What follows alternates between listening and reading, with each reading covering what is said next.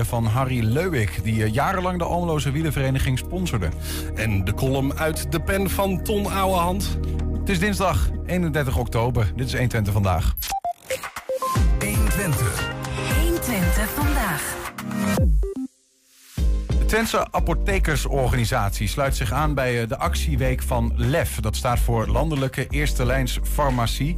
Hiermee hopen ze samen met een hoop andere Nederlandse apotheken bewustzijn te creëren voor het geneesmiddelentekort dat veel patiënten raakt, ook in Twente. In de studio zit eh, Lisette Darman, Darman, voorzitter van de uh, Twentse Apothekersorganisatie, maar ook zelf apotheker in. Haaksbergen. Ja. Welkom. Dankjewel dat hier mag zijn. Ja, nee, ik, ik kom, ik zou bijna zeggen gelukkig, niet, niet heel veel in een apotheek. Nee, Eh, zelf, eh, maar ge- geneesmiddelen tekort. Ja, dat is gek hè. In een land als Nederland eh, kan ik me voorstellen dat je dat denkt. Maar eh, Ja, we zijn het me- ja, ik wou, bij, ja, ik wou echt een bruggetje, maar hele gekke misschien. We zijn het meest exporterende land op een gepaald van bepaalde geneesmiddelen. Eh, en die we nodig hebben, is er een tekort aan, blijkbaar. Ja, dat klopt inderdaad. Eh, eh, ja, dat is eigenlijk al sinds een aantal jaar zo. Ehm, afgelopen jaren eh, zien we dat de geneesmiddeltekorten echt een eh, groot probleem is in de, in de apotheken. In de openbare apotheken, maar ook in de ziekenhuisapotheken merken ze dat. Mhm. En eh, dat probleem lijkt eigenlijk alleen maar toe te nemen. En daar maken we ons zorgen om. Ja, ja. Maar, en, en kun je dat op een manier duiden, hoe groot het probleem dan is? Ja, je moet je, je moet je eigenlijk voorstellen dat we in de, in de apotheek, als we dagelijks werken, dat we eh, voor een heel groot gedeelte gewoon bezig zijn met het oplossen van tekorten. Dus eh, eh, dagelijks schrijven we honderden recepten aan in de apotheek. En tegenwoordig is het zo dat als je recepten verwerkt, dat, er, nou ja, dat je geluk mag hebben dat je een recept hebt waar niks meer is, wat je zo kunt bestellen of zo uit de kast kunt pakken. Ja, ja. En Dus- als dat niet zo is? Ja, als dat niet zo is, dan eh, gaat er eigenlijk een eh, trein in werking eh, van oplossingen zoeken. ehm, in de vorm van, is er misschien een ander merk? Hè? Want je moet je voorstellen, het gaat dan om een bepaald geneesmiddel wat er niet is. Dan kijken we, is er misschien een ander merk voorhanden? Als dat niet het geval is, dan kijken we of er misschien een andere sterkte is. Maar tegenwoordig is het vaak zo dat ook dat niet het geval is. Nou, dan kijken we nog wel eens of we het bij onze buurlanden vandaan kunnen krijgen. Dus België, Duitsland, eh, Frankrijk, Spanje. Sorry, dan kijk je als jij als apotheker in Ja. Haaksbergen ga- Ja. moet dan op jezelf kijken van, nou vind ik in een ander land Ja. wat ik nodig heb. Het maar is dat dan soms zo'n exotisch eh, middel of is Nee, dat, nou, gaat het voor nee, alledaagse nee, middelen? Het gaat voor alledaagse middelen. Het gaat om eh, bloeddrukmedicatie, het gaat om antibiotica, het gaat om oogdruppels. Je kunt ze gek niet verzinnen Ja.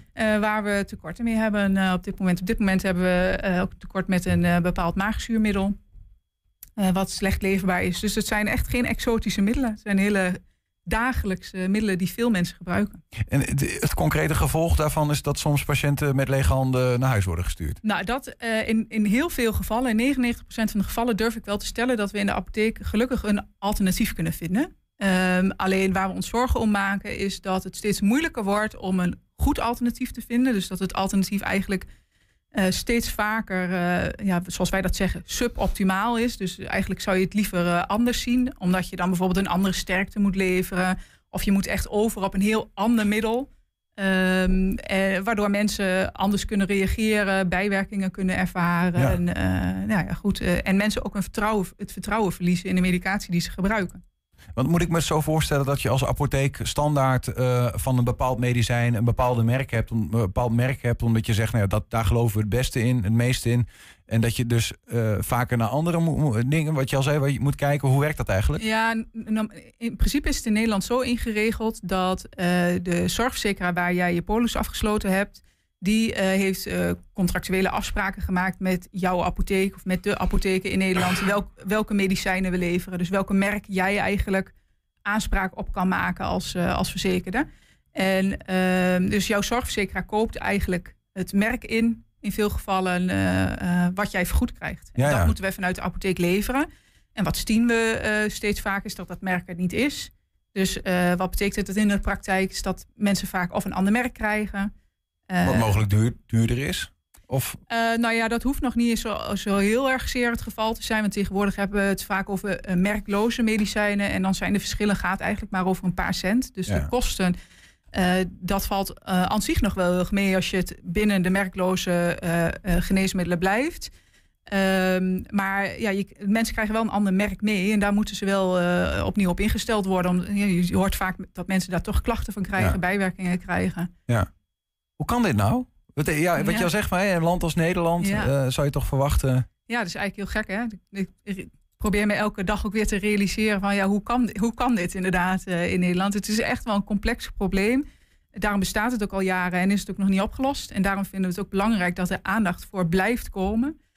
Ehm, ja, waar, waar het zou kunnen liggen is natuurlijk, dat heeft wel, een- denken we, een beetje te maken met het voorkeursbeleid van eh, eh, verzekeraars. Maar het heeft ook te maken met het feit dat prijzen in Nederland ontzettend laag zijn.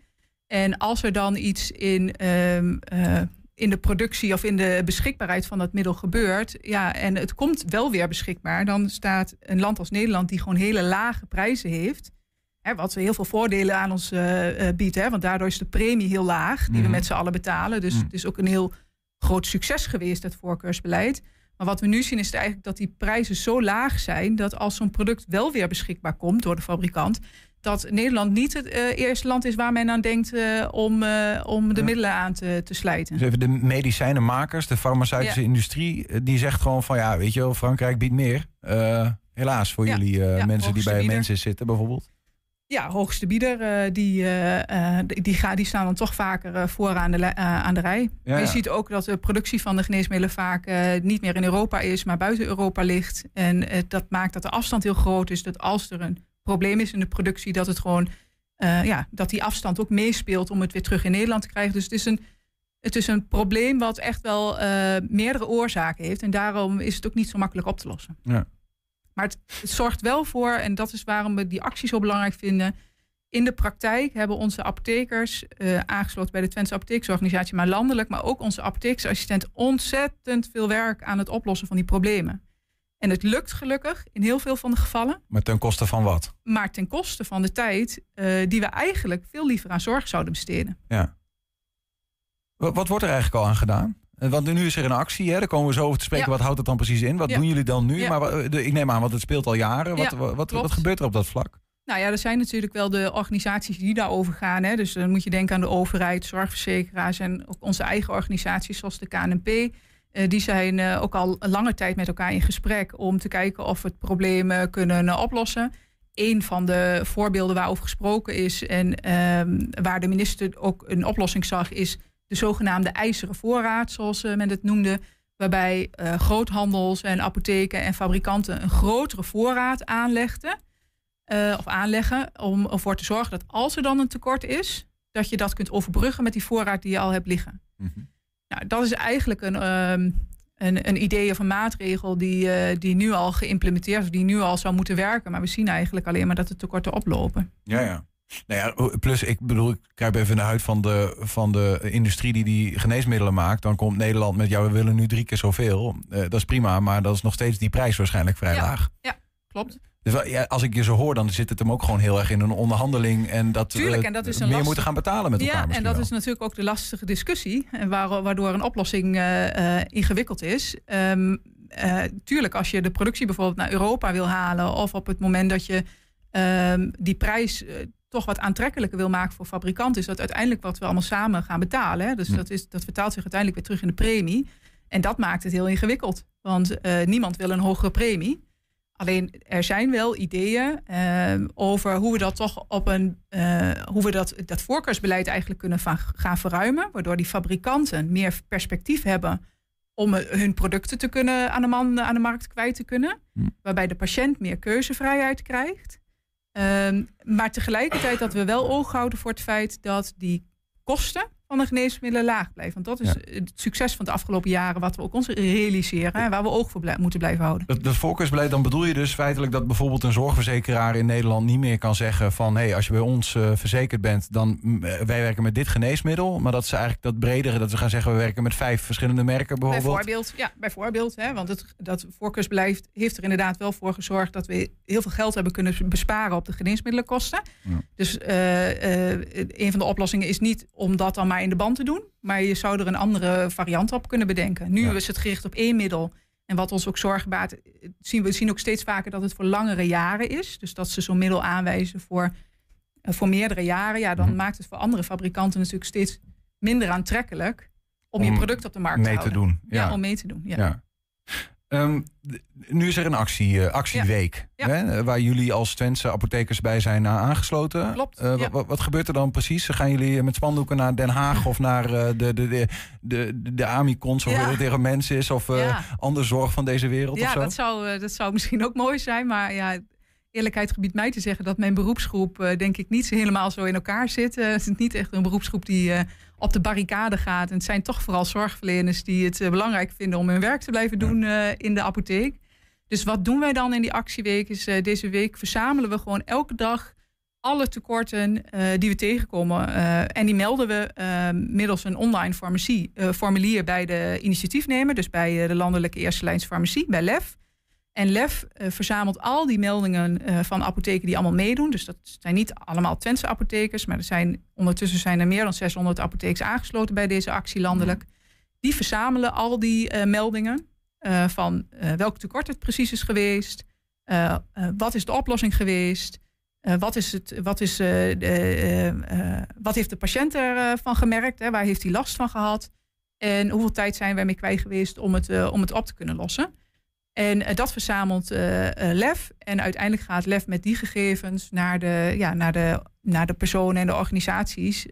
waarmee ze samen willen gaan, gaan nadenken over Ja. wat dan een geschikte oplossing zou kunnen zijn. In, één week een dossier opbouwen van nou, dit is één Precies. week gedoe Ja, eigenlijk. ja.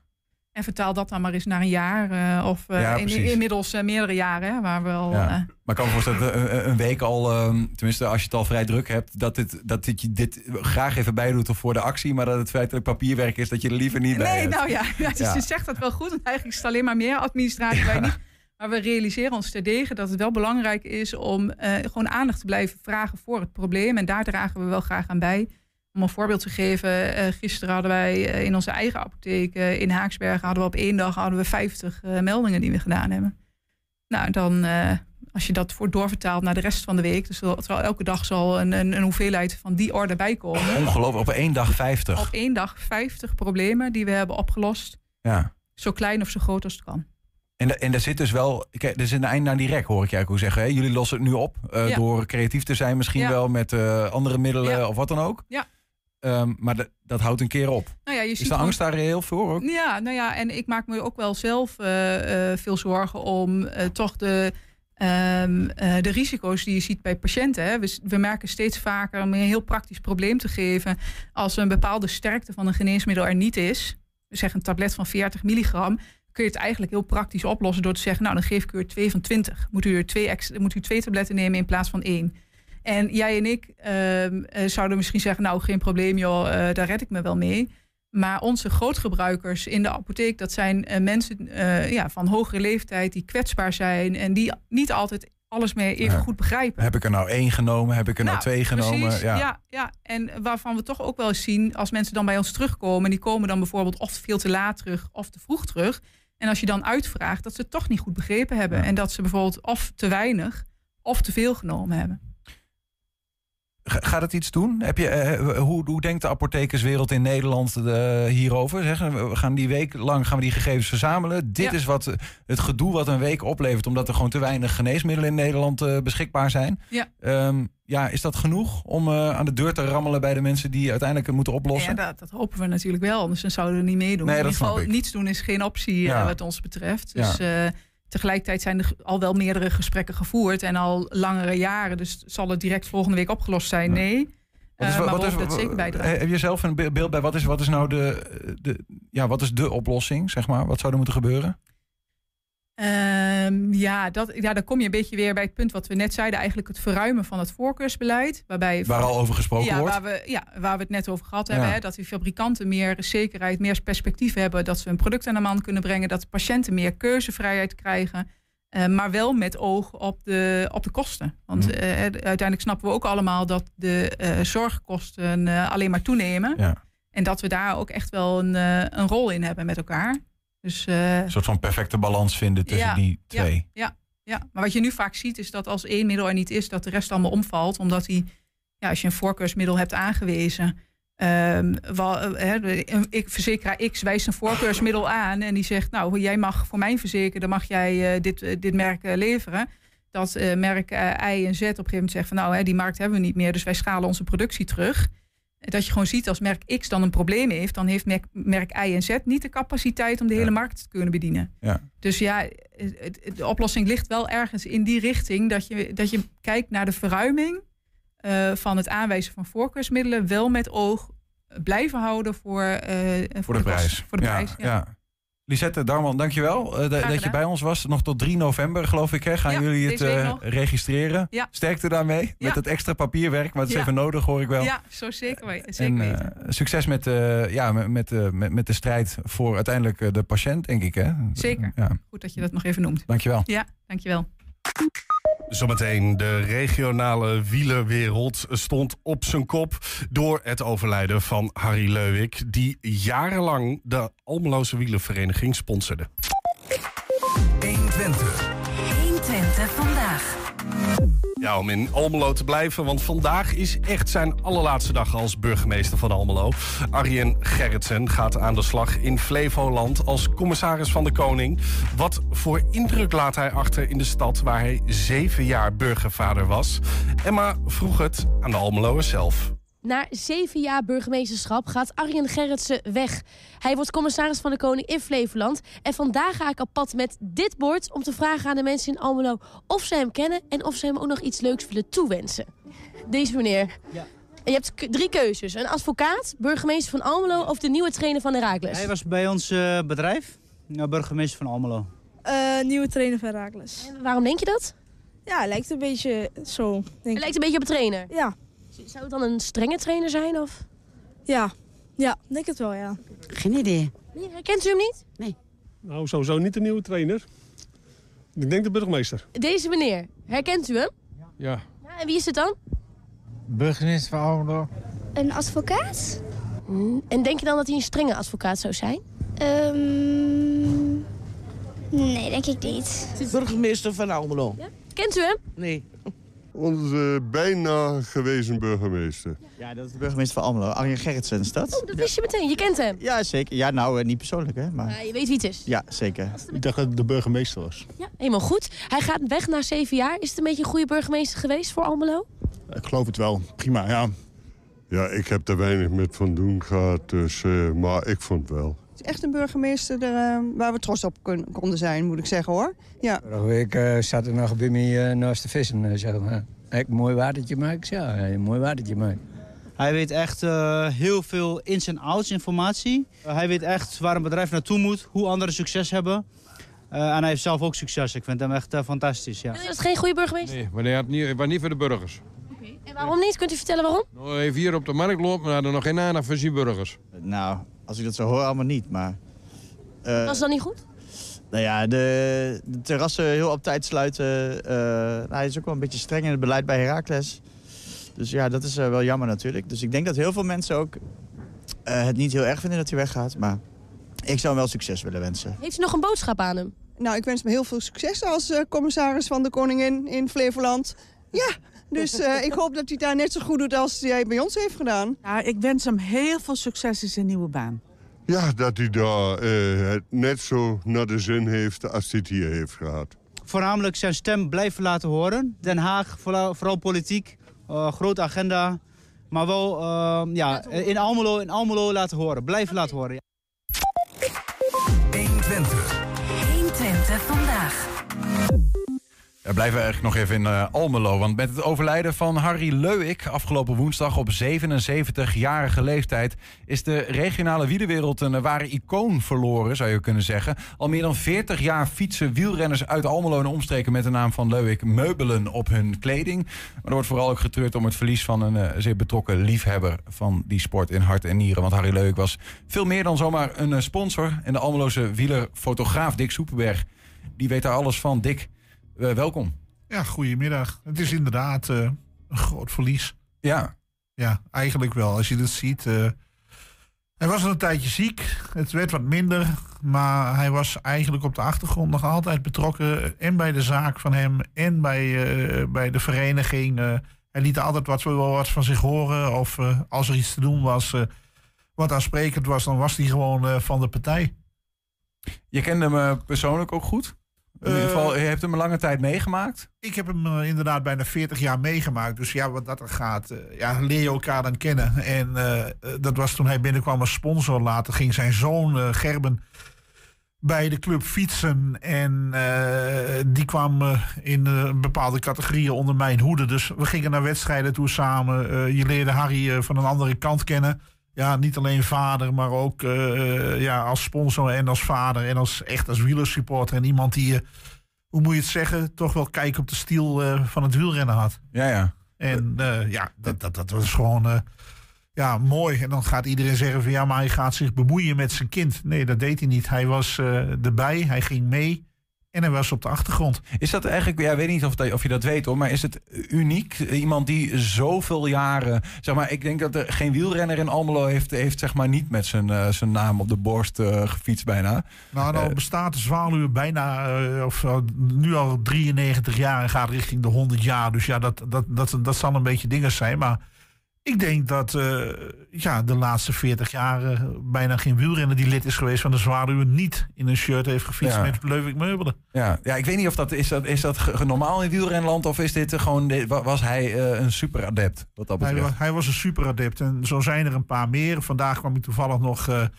een foto tegen van Jan van Erp. Dat was in de jaren 70 en 80 iemand die ja, ook eh, heel lang de wielersport heeft gesponsord. En ja, zo zijn er eigenlijk wel meer, eh, wel meer ja, bedrijven, zeker mensen die, Ja. die sport sponsoren. En niet omdat ze dan meer reclame kunnen hebben of meer exposure hebben van hun bedrijf. Maar eigenlijk ja, als, als echte liefhebbers. Om het in de benen te houden misschien ook wel. Ja, misschien ook wel. Want wij- ja, dat is misschien een beetje een stomme vraag hoor. Maar, maar stel dat, dat Harry er niet, eh, eh, überhaupt niet, niet, niet voor het wielrennen was geweest. Wat, hoe had de wielrenwereld er dan uitgezien in Almelo of in Twente?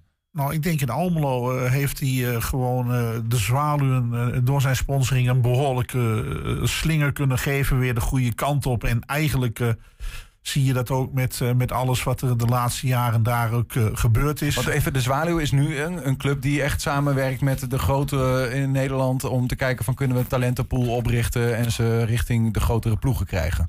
Ja, eigenlijk wel. Want de Zwaluwen is eh, gekoppeld aan de Jumbo-Visma Academy. En eh, daardoor eh, krijg je dan ook weer mogelijkheden om daar dingen mee te doen. Dus ja, eigenlijk wel. Maar niet alleen de Zwaluwen, ook de Oldenzaals Wielerclub... is een samenwerking aangegaan met de Zwaluwen... om eh, ja, s- bij de vereniging hadden eigenlijk te weinig renners... waardoor je dan eh, niet in sommige wedstrijden van start mag gaan. En ja, als je dan gaat combineren, dan, eh, dan doen we dat.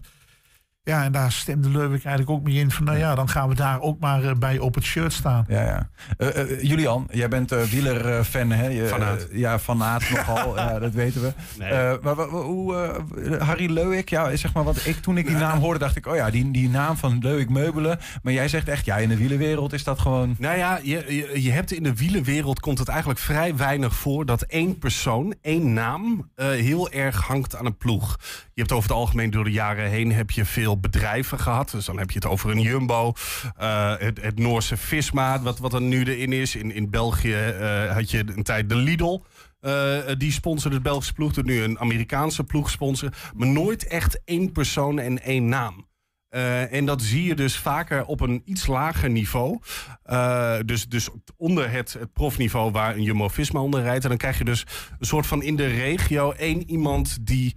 eh, die, die het hier eh, de, de ploeg helpt, vaak affiniteit en liefde met de sport heeft. Nou, ik, je kan het vergelijken met een Dick Wessels voor SC Twente.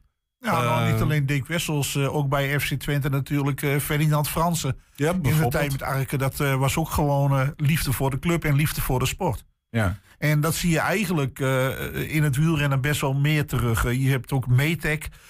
Metec is een bedrijf eh, met, eh, die maakt allerlei dingetjes, eh, fietsen, stallingen, dat soort gedoe.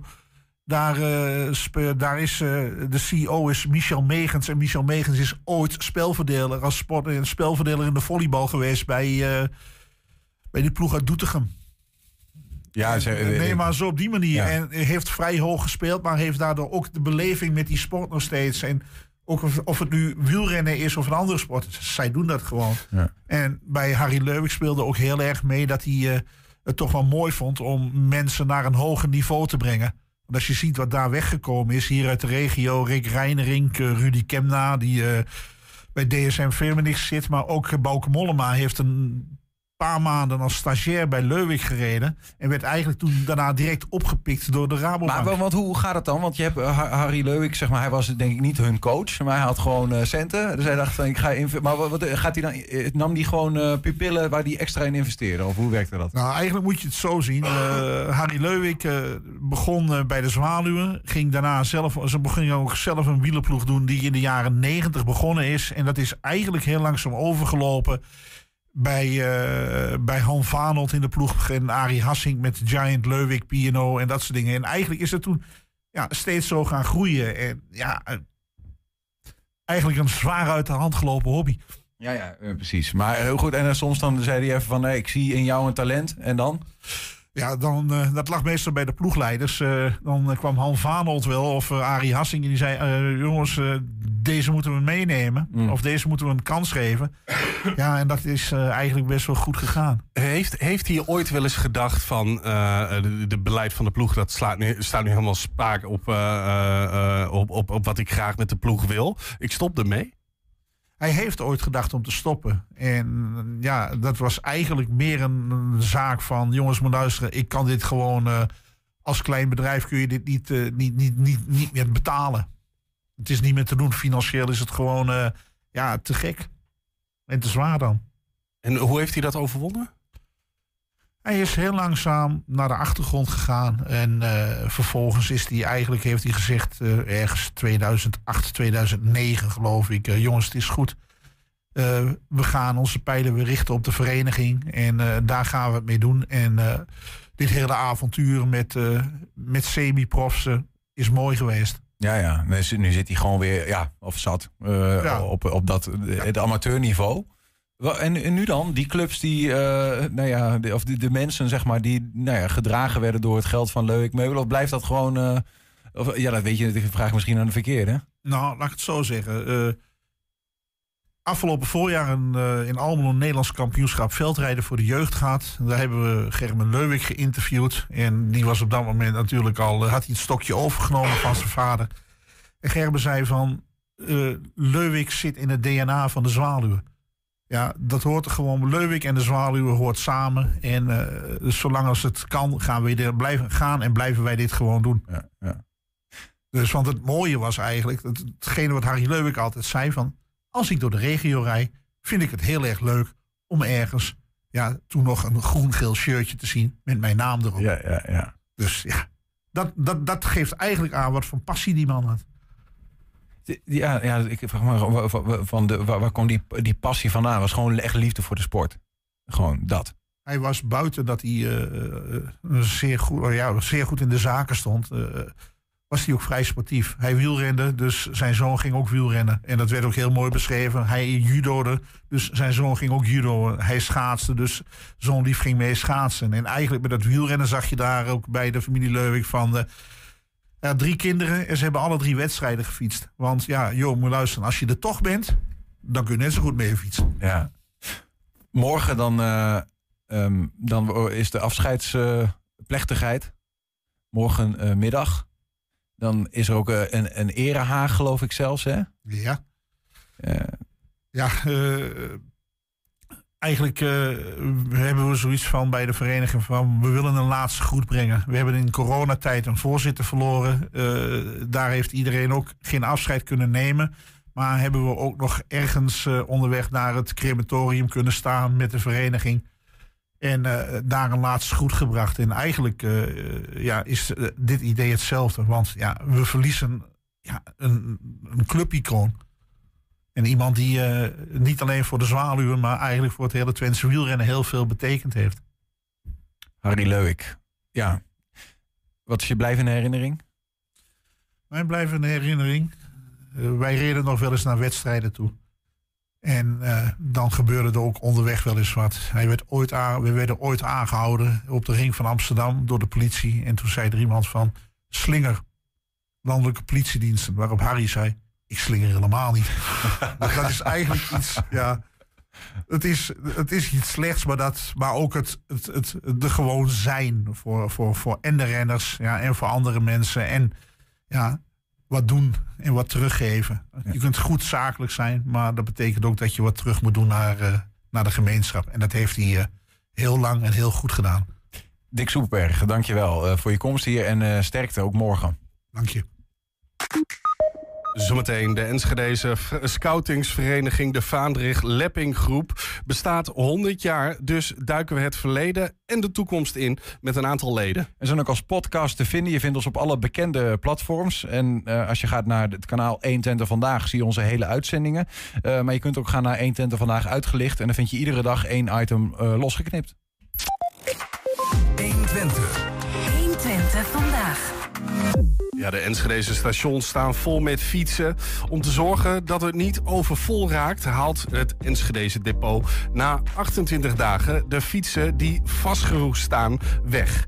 Een deel van deze fietsen krijgt wel een bijzondere bestemming. Ze gaan naar Gronau om daar opgeknapt te worden en worden daarna gegeven aan vluchtelingen die daar in het AZC zitten. Het Enschedeze depot haalt jaarlijks 1500 fietsen op van het station. De fietsen worden opgehaald omdat ze fout geparkeerd staan of omdat ze langer dan 28 dagen hier in deze stalling staan. Ongeveer 2% van de fietsen wordt opgehaald, de andere 98% wordt opgeknapt. Maar af en toe wordt er een badge opgehaald door Gronau Hilft.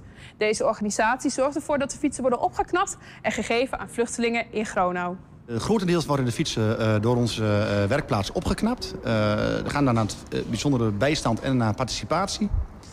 En enkele worden naar wat stichtingen gebracht. En er zitten natuurlijk ook heel veel fietsen bij die uh, niet meer, uh, geen doel hebben meer. Uh, omdat ze te beschadigd zijn of echt, echte wrakken zijn. Die worden zeg maar duurzaam uit elkaar gehaald, uit elkaar gesloopt en vernietigd. Er is ook wel een heel leuke samenwerking met Chrono samen. die fietsen die nu achter mij langs van, van links naar rechts, van rechts naar links worden gebracht. Dat zijn de fietsen die gaan nu op dit moment naar Gronau. En die worden daar ook opgeknapt, hetzelfde wat we hier doen. Ook in een sociaal traject. En die, worden dan, uh, die gaan dan naar de Oekraïners in Gronau.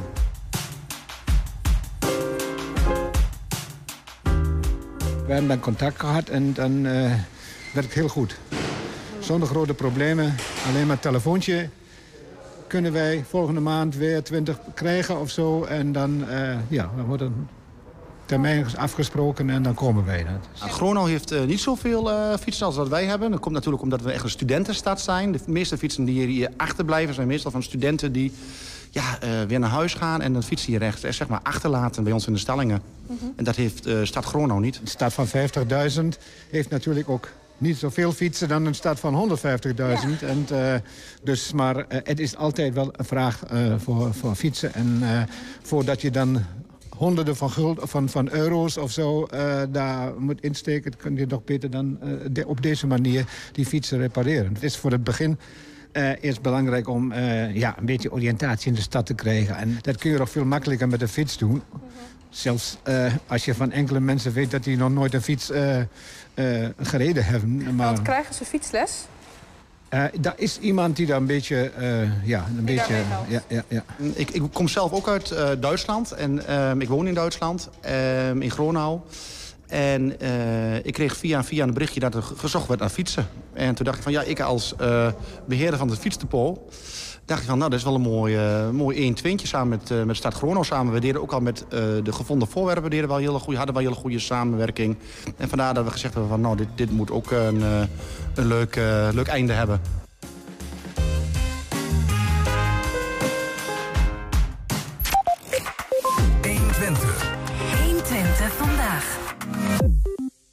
Een, we gaan een feestje vieren, want uh, scoutingvereniging de Vaandrig Lepping Groep in Enschede bestaat dit jaar 100 jaar maar liefst. En uh, dat feestje gaan we vieren met uh, nou ja, aan tafel Anna Stuiver. Zij is leiding van de Bevers, dat is de groep van 5 tot 7-jarigen. En ook leiding van de padvinders van 11 tot 15. En bent zelf ook nog stamlid, 18 tot 21-jarigen. Um, we hebben ook uh, Bart van der Lucht aan tafel, groepshistoricus. Hij heeft zelfs een, uh, een boek over de geschiedenis van, uh, van de vereniging. Mm -hmm. En aan tafel ook Luna. Welkom, wat leuk dat je er bent. Je bent welp hè, bij de scoutinggroep. En hoe oud ben jij? Je bent acht jaar. En nou is de vereniging is al 100 jaar. En weet je hoeveel ouder de vereniging dan is? 12 keer. Dus de vereniging is 12 keer zo oud als jij. Dat is lang hè? Ja, dat is wel heel lang, ja. En wat, vind- wat vind je ervan, van scouting? Hoe leuk vind je dat? Heel leuk. Wat doe je allemaal op de scouting? Heel veel spelletjes en knutselen. Spelletjes, knutselen? Ik ga zo ook even aan andere, aan andere mensen vragen van wat ze eigenlijk van scouting vinden. We gaan een kort rondje maken, Anna. Als jij zou moeten zeggen, wat maakt scouting zo mooi? Ehm, het is heel veel contact met andere mensen van je eigen leeftijd en ook andere leeftijden. En je hebt eigenlijk gewoon, je doet heel veel verschillende dingen. Dus de ene dag is het knutselen, de andere dag dan ga je juist in het thema van buitenleven met, eh, met dieren bezig of eh, contact zoeken met andere scoutinggroepen. Gewoon een heel divers aanbod van verschillende activiteiten wat ik heel erg leuk vind. Bart? Voor mij is het vooral het, eh, toen ik nog jong was, eh, het kunnen uitleven van je avonturen. Eh, wij zaten toen in een clubhuis midden in een prachtig bosperceel. Nou, een meest, meer ideale plek voor een scoutinggroep kun je niet voorstellen. Avonturen beleven, speurtochten, eh, zo gek niet bedenken en we konden het doen. Was dat betreft een grandioze tijd. Je, refereert heel duidelijk aan, eh, aan, aan je eigen geschiedenis, zeg maar, dat je jonger was. Is, is scouting iets wa- wat jou betreft wat ja, toch wel in die, in die jonge jaren nog wat meer op de voorgrond staat? Ja, in die jaren, zeker in het jaar nog voor mij, was, was eigenlijk maar, maar twee keuzes. Of je ging eh, als jongen voetballen of je ging naar de padvinderij, zoals toen nog heette. En tegenwoordig eh, is het aanbod aan, hobby's en dergelijke natuurlijk veel en veel groter. Dus eh, scouting moet behoorlijk concurreren met allerlei andere verenigingen. Ja, ja, ja. Nou, ik ben ook wel benieuwd hoe, hoe dat in de praktijk zich uitwerkt. Hè? Of de scouting een beetje onder druk staat, of dat dat heel goed gaat. Daar weet ik eigenlijk niet, komen we nog over te spreken. Maar Bart, ehm, nou ja, ik zei het al even, jij, je schreef zelfs een boek over de, over de geschiedenis van Vader Lepink eh, groep. Dat ligt voor je, de voortrekker. Ehm, wanneer dacht jij, ik ga een boek eh, maken? Eh, in 2009, eh, halverwege ongeveer. Ik was toen bijna 50 en dat is echt zo'n moment dat je zowel naar achteren kan kijken als naar voren kan kijken. Ja, het idee kwam op van, goh, ik, eh, ja, ik, ik, ik- sowieso, ik schrijf graag. Ik van, nou, het is een leuk onderwerp. Ik ga er inderdaad een boek over schrijven. Eh, misschien kun je ons eens door de geschiedenis in de notendop hè, eh, meenemen. We hebben een aantal foto's en misschien aan de hand van die foto's, als we even beginnen, want hè, het is 2023. En op het boek staat ook, hè, 1923 begon het. We hebben een foto uit 1924. Ja. Dat is deze. Wat, wat zien we hier, Bart? Dit is de allereerste troep verkenners. Dus een aantal een eenheid verkenners heet een troep. En dit is de aller, echt de allereerste foto eh, die ik heb kunnen achterhalen. De allereerste eh, verkennis van Vaderig Lepping groep. Nou, toen heette het nog groep 2. Eh, het is namelijk zo dat tegenwoordig vallen alle scoutinggroepen onder de Landelijke Vereniging Scouting Nederland. Alleen in die tijd, eh, toen het gedachtegoed van eh, Lord Baden-Powell kwam overwaaien uit Groot-Brittannië, Grondlegger. de grondlegger, absoluut. Ja, toen was er nog helemaal niets. Dus iedereen die enthousiast was, begon gewoon zijn eigen padvindersgroepen op te richten. Je had dus katholieke groepen, je had groepen van het leger des Heils, je had eh, algemene groepen. En de Vader groep, toen nog groep 2, is voortgekomen uit de christelijke jonge mannenvereniging. Oké. En waarom heette ze groep 2? Een doodsimpele reden, omdat het binnen de CJNV, zoals die afgekort heet, de tweede groep was die in Enschede werd opgericht. Dus het was gewoon eigenlijk een groep mensen die met elkaar, eh, eh, ze waren vanuit de christelijke achtergrond hadden ze allemaal en ze gingen met elkaar die activiteiten doen die de scouting doet. Eh, en ze noemden zichzelf een scouting. Ja, inderdaad, zo komt, daar komt het wel op neer. ja. Wanneer is het de, de Lepping groep geworden dan? Ehm, in eind jaren 30 eh, werd er een jongeman lid van de groep. Die jongeman heette Herman Lepping, daar heb je hem. Eh, Herman begon als verkenner en eh, kwam later als, als leidinggevende bij de troep terug. Ja. Nou, een assistent verkennersleider heette in die tijd een Vaandrig. Dus Herman Lepping werd Vaandrig Lepping.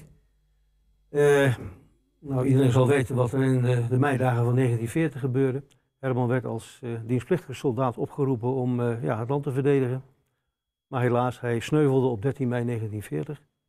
En vrijwel direct na de bevrijding kwamen een aantal oud-leden bij elkaar. En eh, ja, er was geen twijfel mogelijk. We gaan de groep vernoemen naar Herman. Een eerbetoon. Absoluut, ja. ja. Ja, aan deze jongen. Ehm, ik zit ineens te denken, hè, want het was, Vaandrig Lepping groep was dus scouting groep 2 van Enschede, Ja. eigenlijk. Wat is scouting groep 1 dan? Of mag ik dat hier aan tafel niet vragen? Eh, dat mag je vragen. Eh, antwoord heb ik zo niet paraat. Ik kan het voor je opzoeken als Nou ja, je wil. ik ben benieuwd, wat, wat is, is eh, VLG de oudste vereniging van Enschede? Of Eh, heb je nog zo, een... eh, zo langzamerhand wel. Ehm, moet ik natuurlijk zien. Nou ja, goed, we kunnen dat ook opzoeken, maar... Ah, ik heb hem. Oh, je hebt hem echt? Nou, eh, het unieke was namelijk dat eh, in 1945 kwam er vanuit de oudleden van, eh, van groep 2 de oproep aan de jeugd van Enschede van jongens, jongens was het toen nog, hè? sorry meisjes, maar toen was het nog alleen maar jongens. Ja, kom, het mag weer. Nou, de, de, de, de, de stortvloed van jongens die wel verkenner of voortrekker wilden worden, die was zo ontzettend groot Ja. dat ze in die dagen alleen al in Enschede 19 groepen hebben kunnen oprichten. Ik moet wel zeggen dat de meeste vrij snel ter ziele waren, maar het geeft wel het enthousiasme aan. En om je vraag te beantwoorden, groep 1 was de Rudyard Kipling groep. Oké, oké, ja, ja. Eh, Die, die bestaat volgens mij niet meer. Die bestaat niet meer. nee. Dus uh, Nee. Vaandrig Leppink is nu eh, last man standing wat dat betreft. Mm, ja. Zo langzamerhand wel, ja. Er zijn er, Eh, wel- er zijn er een paar, maar ja. Eh, eh, Anna, even eh, een heel kort een stapje naar nu, want ik ben wel benieuwd hoe het verder ging, hè, ook na de, na de oorlog wat dat betreft. Ehm, eh, hoe groot is de vereniging eigenlijk? Oh, om en nabij. Ik wist dan wel dat je het misschien niet helemaal... eh, Ik denk dat Bart daar een iets beter beeld van heeft. Misschien toevallig, dat weet ik zelf eigenlijk niet. Eh, we zitten zo om de 110, 110, 120 leden, denk ik. Het varieert uiteraard een beetje, maar redelijk 120. groot dus. Ja. Nee, en jij bent zelf een van, eh, nou ja, van de mensen die dus in, aan twee groepen, verschillende groepen leiding geeft. En je doet zelf nog, eh, zit zelf nog bij een groep, dat zeg ik goed hè zo? Eh, speltakken. Twee speltakken. Ja. Sorry, leg uit. Een speltak is gewoon een eh, leeftijdsgroep eigenlijk. Oh, zo ja. Sommige zijn ook nog verdeeld in jongens en meiden.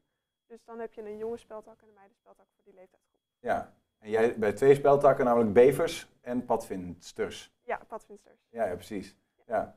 En, en, en eh, ja, je, je zei net al van hè, waar, wat de scouting voor jou mooi maakt. W- Wanneer ben je erbij gekomen? Wat, wat maakte dat je er ooit bij ging? Ehm, ik ben er eigenlijk rond ja, ongeveer plus minus twee weken ben ik er een jaar geleden pas bijgekomen. Oh joh, heel, Ja. heel, heel, ja, kort Klopt, nog maar. Maar ik ben er al wel eh, eh, vier, vijf jaar geleden ben ik alweer een paar keer komen kijken. Omdat ehm, mijn beste vriendin die zat al heel lang op scouting en die gaf ook leiding.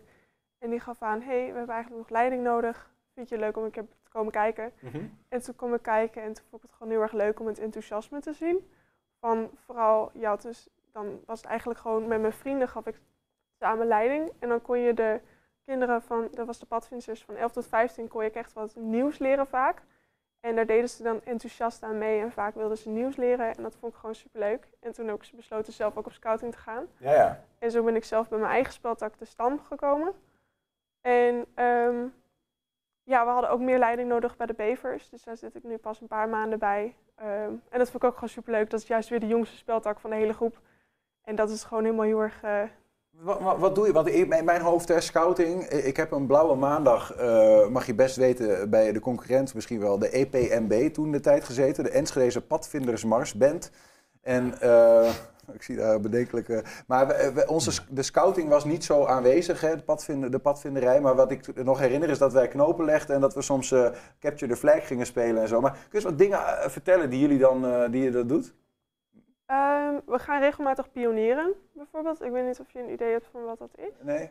Pionieren is, dan heb je eh, ja, grote houten palen en een eh, knooptouw. En dan ga je daarmee bouwwerken knopen. Zo kan je bijvoorbeeld als de padvissers op kamp gaan, bijvoorbeeld, dan moeten ze een eigen keuken bouwen.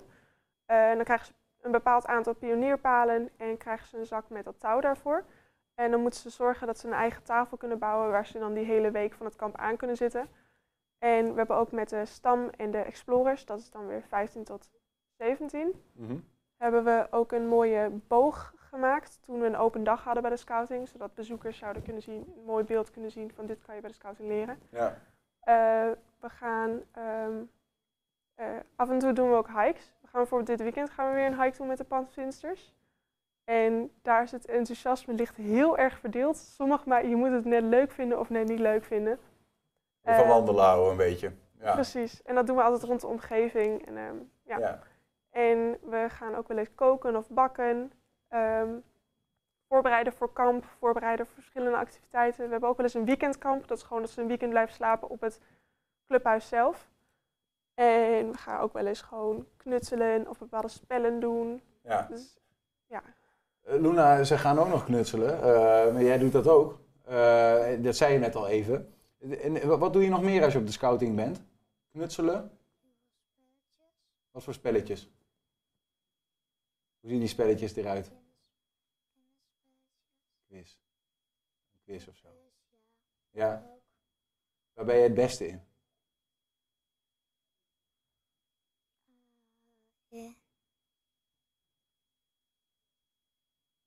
Wat vind je het leukst om te doen op de scouting, Luna? Allemaal spelletjes. Spelletjes te doen. Ja. Zit je al eh, lang bij de scouting, weet je dat? Hoeveel jaren? Mm, dat weet ik niet. Dat weet je niet. Maar, eh, maar het is heel leuk om daar te zijn. Ja. En eh, eh, Bart, even terug naar jou. Je noemde al even hè, die scouting die, eh, die ontstond ooit rondom het gedachtegoed van eh, Baden-Powell. Lord Baden-Powell, ja. Lord Baden-Powell. Jazeker. Pardon. wat, wat, is de grondgedachte eigenlijk geweest? En, en is dat er nog in de huidige scouting? Eh, de grondgedachte, ehm, je moet het zo zien, eh, Baden-Powell was in die tijd eh, gelegerd in Afrika. En eh, kwam vrij snel tot de ontdekking dat zijn Europees getrainde manschappen zich niet al te best konden handhaven in dat klimaat. Dus hij schreef voor hen een boekje, Aids to Scouting, eigenlijk om ervoor te zorgen dat ze het overleefden. Hij kwam op een gegeven moment op verlof terug in Engeland en kwam tot de ontdekking dat de Engelse jeugd zijn boekje gebruikte om ja, hun eigen spel te spelen. En eh, ja, op een gegeven moment was hij, eh, kwam hij in aanmerking om eh, gepromoveerd te worden. Alleen dat betekende voor hem dat hij ja, een soort kantoorfunctie zou krijgen. Daar had hij dus niet bepaald veel zin in. Dus de Britse koning vroeg hem om ja, de scoutingvereniging op te zetten. En eh, Aids to Scouting heeft hij later herschreven tot Scouting for Boys. Scouting for Boys. Nou snap ik ook de titel Scouting for Girls. Dat is ook zo'n zo, band, Ja. als het geloof ik, of een, een titel, een nummer. Ja, Maar dat is- klopt. Ja, ja. Nou, maar om, om dat gelijk even toe te lichten. eh, ja, jongens dit, jongens dat. En ik zie hier twee dames zitten die me zo langzamerhand een beetje boos aan beginnen te kijken. Ehm, het begon inderdaad met jongens. Maar tijdens een van de eerste jamborees, dus de internationale bijeenkomst, kwam Lord Baden-Powell tot zijn grote verbazing één patrouille meisjesscouts tegen. Hij sprak ze aan, zo, wat zijn jullie in vredesnaam? Iets, iets anders geformuleerd uiteraard. En eh, hij kreeg trots het antwoord, weer Girl Scouts. Nou, toen, eh, ja, hij wist er zelf niet al te best raad mee, dus hij heeft in eerste instantie zijn zuster gevraagd om de Girl Scout movement op te zetten. En later heeft zijn vrouw dat overgenomen.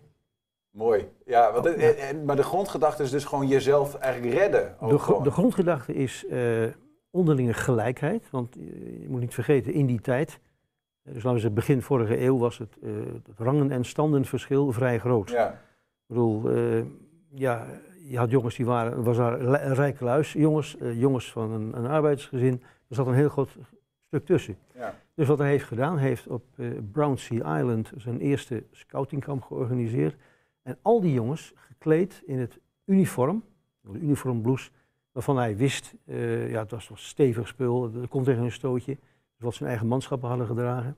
Met het idee om ervoor te zorgen dat je niet meer aan de hand van de kleding kon zien of iemand nou rijk of arm was. Ja. Oftewel, ja, het is je eigen prestatie die op dat moment uitmaakt wie en wat je bent.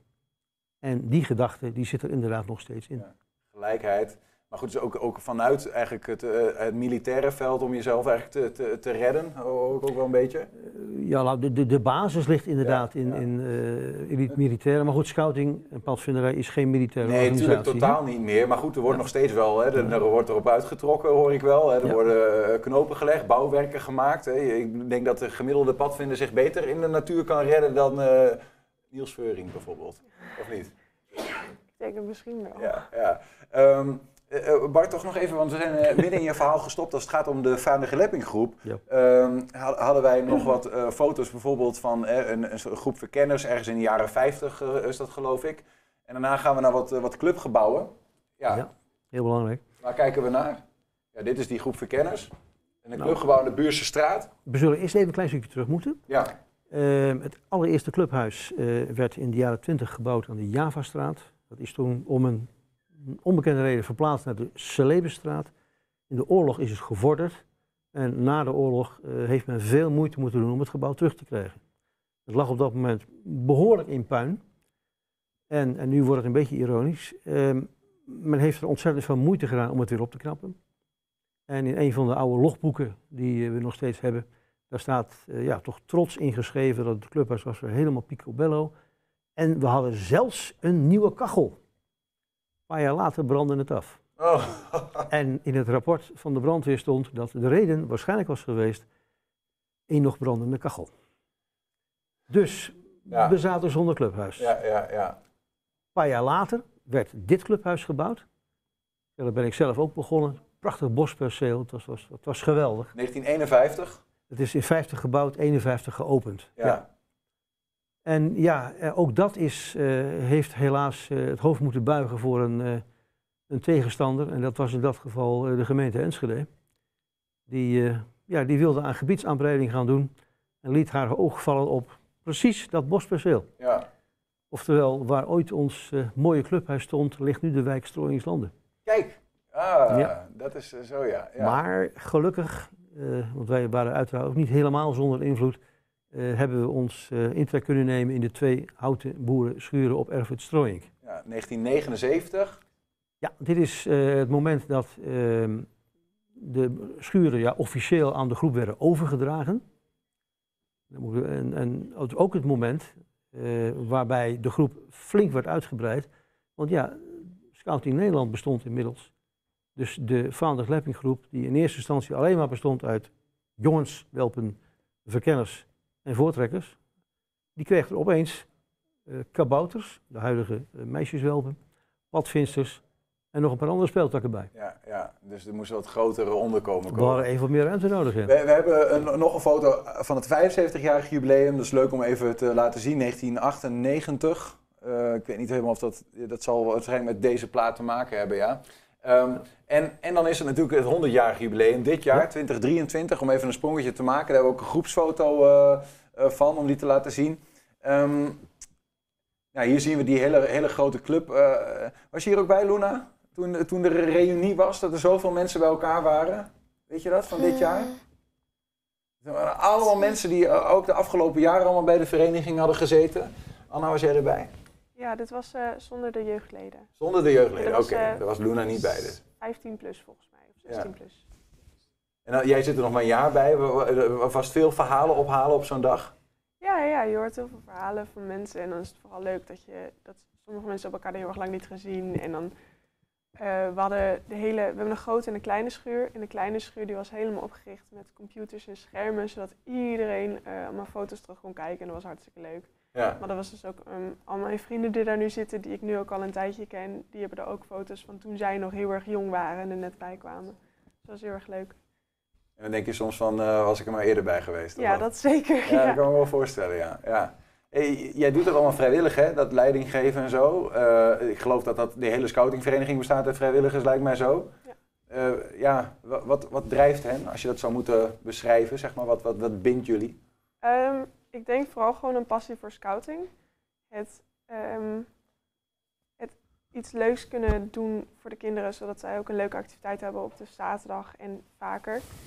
Ehm, is heel erg leuk. Maar ook wij hebben tussen de vrijwilligers en de oudere speltakken hebben we ook wel redelijk een band. Ehm, bijvoorbeeld de hele stam, dat is dus 8 tot 21, is echt gewoon één grote vriendengroep inmiddels. Zelfs buiten scouting op spreken we vaak af, gaan we dingen samen doen. En met de vrijwilligers, nadat we een opkomst hebben gegeven op zaterdag, dan is het allemaal rond dezelfde tijd afgelopen. Eh, en dan zitten we vaak nog na, gaan we nog even gezellig wat drinken of eh, samen eten. Dus het is vooral gewoon heel veel gezelligheid. Ja. Wat is jouw eigen mooiste herinnering, Bart? Ja, toch die tijd aan de Buurse straat. Gewoon heerlijk de gang gaan, hutten bouwen, speurtochten, kampvuren maken. eh gewoon je heerlijk uitleven. Zalig. Mooi. Ik wil nog één, eh, één vraag stellen. Het gaat eigenlijk over de toekomst. Eh, Luna, je zei je bent acht, hè? Hoe lang ga jij nog, ga je nou je hele leven bij de scouting zitten, denk je? Dat weet ik niet. Dat weet je niet. Een heel verstandig antwoord. Nou, Anders kom ik straks weer bij je terug en dan zeg ik... Hey. Maar ehm, Eh, ja, ik weet niet, hoe, hoe kijken jullie daar eigenlijk tegenaan? Hoe, hoe, scouting, zeg maar, is, daar, is het nog een beetje bloeiend? Eh, want er is veel, eh, er is veel eh, eh, nou ja, eh, hoe ze noemen de competitie. Eh, Luna, Ja. zeggen ze niet bij jou in de klas van je had ook op voetbal kunnen gaan? Ehm, nee, ze zeggen meer in de klas. Oh, ik wil ook op scouting zitten. Oh, echt? Ja. Oké, ja, dat is heel goed. Dus er komen, wel, er komen er ook andere kinderen vanuit je klas soms eh, mee? Ehm, een paar vriendinnen die willen wel. Ja? Ja, en je vriendin die woont ook heel vlakbij. Ah, en die kijk wil ook heel graag gaan en mag niet van zijn moeder. Ja. Ik vind het zelf ook heel stom. Ja, dat is wel stom, ja. Ja. Nou ja, misschien nog eventjes wachten. Maar jij gaat in de klas, eh, jij maakt dus goede reclame. Hè? Ja. Goede verhalen. Ja. De- ervaar je dat ook zo dat de scouting nog, nog bloeiend is? Eh, Of, of... Eh, volgens mij weten mensen niet heel erg goed wat we nu allemaal aan kunnen bieden. Eh, dat had ik zelf ook eerst voordat ik op scouting kwam, dacht ik van ja, ik weet niet echt of dat wel iets voor mij is. Maar als je dan toch wel een keer komt kijken, dan is het toch wel heel erg veel leuker. Dus ehm, zolang we vooral maar gewoon aan de rest kunnen laten zien wat voor leuke dingen we allemaal doen. Zo hebben wij al een heleboel kijkers erbij gekregen die hopelijk ook bij de club komen. Ja. Nou ja, wie weet hebben ze enthousiast gemaakt eh, vandaag. Dank in ieder geval voor jullie, eh, voor jullie komst. Even een korte inkijk van de eh, op 100 jaar Vaandrig Lipping groep. Luna, superleuk dat je er was. En ik hoop dat die klasgenootjes er allemaal bij komen. Hè? Hoop ik ook. Heel goed. Eh, Anna, ook dankjewel. En Bart, dankjewel voor de inkijk ook in de, in de geschiedenis. Voor de redactie mail dat dan eventjes naar redactie.120.nl 120. 120 vandaag. Ja, en dan is het alweer zover. Ton, jij bent aangeschoven voor de column van de dag. Ja. Ben je, ben je, ben je, ben je een beetje een scoutingspersoon? Heb je dat vroeger gedaan? Nou, daar ben ik niet zo goed in. Nee? Nee, nee. Beter in Ik- columns? Ik, ik, dat, ja, en dat vind ik is ook nog te betwijfelen. Maar Nou. scouting, nee, dat is niet mijn... eh, Ik kan alleen maar zeggen, take it away. Gaat-ie. Annabel, het wordt niets zonder jou. Het is een woensdagavond, half oktober, en ik verlaat Theater Hof 88 te Almelo in een opgewekte stemming. Ik heb me uitstekend vermaakt bij Velofsky, die samen met zandkunstenaar Gerry Hondius met een partij bedenkelijke liedjes was komen aanzetten. En ook zo prettig voor het verlaten, bij het verlaten van het pand zie ik zo'n verschrikkelijk grappig bordje naast het loket hangen. Daar stond op, bij afwezigheid, bij afwezigheid hier melden. Daar kan ik de rest van de avond over nadenken. Bij afwezigheid hier melden. Stel je bent ergens niet omdat je iets anders te doen hebt, of bijvoorbeeld ziek bent, dan moet je toch even naar Almelo om ze bij Hof 88 van jouw afwezigheid op de hoogte te stellen. Met dat soort gezellige gedachten in je hoofd terug naar Enschede rijden en dan luisteren naar het programma Met het oog op morgen. Kan het mooier? Nauwelijks. Alleen, op de radio klonk een gewichtig sprekende meneer die het had over een eigen compositie. Het bleek om een liedje te gaan waar hij een prijs mee had gewonnen. Hij zou het live in de studio gaan zingen. Blauwtsoen heette de man, zei presentator Herman van der Zand. Toen ik die naam hoorde, wist ik direct hoe Blauwtsoen eruit zag. Hij was nog wel eens te gast geweest in De Wereld Draait Door. En ik had toch weinig meer te doen dan met een vol hoofd, vol vrolijke gedachten terug te rijden naar Enschede. Dus ik luisterde voor het eerst van mijn leven een heel liedje uit van Blauwtsoen. Dat viel niet mee. Ineens snapte ik waarom hij van dat zwart geverfde asymmetrische haar heeft. En een bril die zo groot is dat je denkt, daar is geen opticien aan te pas gekomen, maar een meubelmaker. Zowel de buitenproportionele oogprothese als het zorgvuldig geregisseerde haar bleken één doel te dienen. Het is afleiding, opdat men maar niet naast 's mans liedjes luistert. Ik vond dat hij zijn tekst uitgesproken beroerd op muziek had gezet. Real Hero heet het liedje. En de term Real Hero kwam wel een keer of 40, 45 voor. Maar hij zong steeds Real Hero. Over wat voor soort held heb je het dan? Als hij Nederlands zou zingen, dan zou Blauw een kans hebben gezien om een revolverheld met levenmoed muzikaal te beschrijven als een revolverheld met leeuwenmoed. Ik heb me druk gemaakt over foute woordaccenten vanaf jaar 2 van het conservatorium, waarin een klasgenoot met een lied kwam aanzetten met als openingszin Waarom is de ronde aarde rond, pa? Waarom is hij niet vierkant? En ik reageerde erop met een lied dat ordentelijk begon, maar waarin geleidelijk alle woordaccenten verkeerd waren. Zodat niemand meer begreep wat hij eigenlijk zong. Ik ben er nooit mee opgehouden me op te winden over verkeerde klemtonen. Ik zal de foute accenten blijven benoemen Totdat de wereld snapt dat tekst en muziek bij elkaar horen. En dat kajakachtige niet meer met liedjes aankomen zetten als Oh My Rootless Queen. Maar als je dan eens een fout woordaccent tegenkomt dat bij nadere studie eigenlijk goed is, moet je het ook zeggen. En daar heb ik een fraai voorbeeld van gevonden. Een liedje dat bekend is geworden door een weltreurige figuur, Hans de Boy. Annabel, het wordt niets zonder jou. Annabel.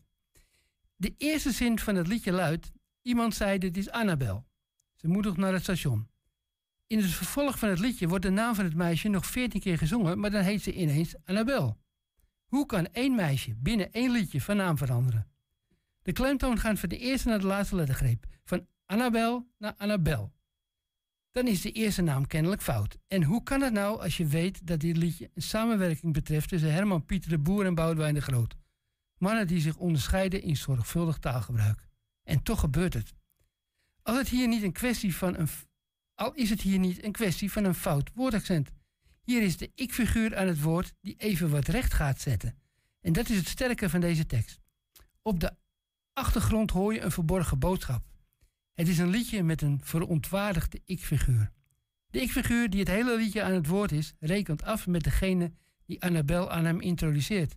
Als deze zingt, iemand zei, dit is Annabel, laat de ik-figuur aan de luisteraar weten dat er iemand op de proppen komt met een meisje dat Annabel heet. Maar diezelfde ik-figuur ruikt direct al onraad. Hoe kan iemand nou Annabel heten? Dat is geen naam, denkt hij bij zichzelf. Zo, zo heet niemand. Dit klopt niet. Deze iemand lult maar wat met de Annabel. Ze heet gewoon Annabel. Zo noem ik haar, want zo heet ze. Dat is een fatsoenlijke naam en de goede uitspraak herhaalt hij vervolgens veertien keer. Annabel, daar wilde ik figuur wel mee in zee. Al reizen door naar het eind van de wereld, hij gaat met hem mee. Annabel. En zo is dat schijnbare foute woord uit de openingszin eigenlijk goed. En dat is net zo als samen met u onder een paraplu van Harry Banning. Als je dat liedje uit Ja, zuster, terugluistert, Ja, terugluistert, en je hoort in het refrein zingen samen met u onder een paraplu, denk je nog, foei Harry, het woord is paraplu, dat weet jij ook. Fransen hebben nu eenmaal de verwerpelijke neiging om de laatste lettergreep te beklemtonen. Maar dan wordt de zin herhaald en dan zingen ze samen met u onder een pa, ra, plu. Elke lettergreep beklemtonen. Harry had de luisteraar mooi te pakken. En dat deden Herman, Pieter de Boer en Boudewijn de Groot een kleine twintig jaar later nog eens dunnetjes over met Annabel. De column van Ton Ouwehand. Column. Co column. Co column. Deel 2 ook, hè, van de klemtonen. Ja, het blijft, het blijft een soort veten worden. Ja. Ton Ouwehand tegen de klemwoordmisbruik. Je moet er maar niet te veel op gaan letten, want dan ga je volgens mij alle liedjes, eh, nou ja. Vanavond 8 en 10 op televisie te zien. Tot morgen. 1 Twente. Weet wat er speelt in Twente. Met nu het nieuws van 5 uur. Goedemiddag, ik ben René Postma. Er worden zware vechten gemeld bij Gazastad. Het Israëlische leger heeft de stad vrijwel helemaal omsingeld... en zou de thuisbasis van Hamas willen afsluiten van de rest van het gebied. De Palestijnen melden intussen dat bij een bombardement op een vluchtelingenkamp... zeker 50 mensen om het leven zijn gekomen.